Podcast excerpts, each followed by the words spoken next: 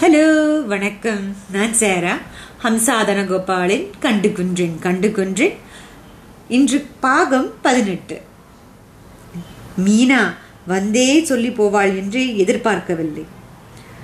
அண்ணாத்த Bucha கண்ணாலம் கட்டின பொஞ்சாதே அம்மா வீட்டுக்கு போக போறா.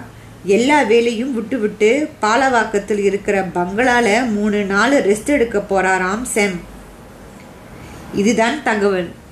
டெலிஃபோனில் சொல்ல முடியாது. யாராச்சும் கேட்டுக்குனா வம்பு. மீனா வந்த கையோடு போய்விட்டாள். அவன் பணம் கொடுக்க முயன்றான். வயிற்று வலி என்று கூவினத்துக்கு தனக்கு சம்பளம் எதுவும் தேவையில்லை. அந்நியாயமாக கொலை செய்தவர் அனுபவிக்க வேண்டும் அண்ணா என்று சொல்லி கண்ணீர் விட்டு போனாள்.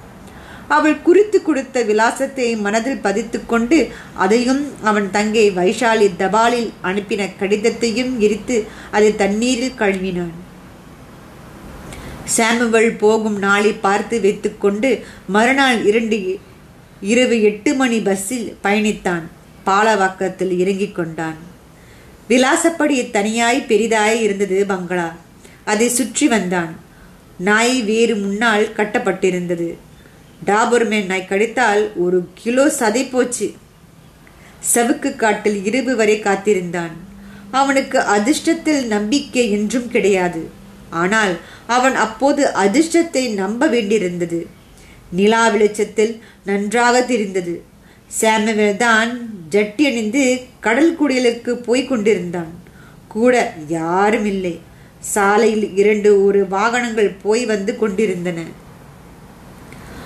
அவன் வரும் வரை மரத்தின் மறைவில் மறைந்து நின்றான். பேண்டு பாக்கெட்டில் நைலான் கைது இருக்கிறதா என பார்த்து கொண்டான். இருந்தது. அவன் திரும்பவும் வரே காத்திருந்தான். அவன் இரண்டு மணி நேரம் கழித்துத்தான் சோர்ந்து போய் தண்ணீர் சொட்ட வந்து கொண்டிருந்தான். சிவாவின் உடல் முறுக்கேறி கொண்டது. வைஷாலி வந்து உடம்பில் புகுந்து கொண்டது போல இருந்தது.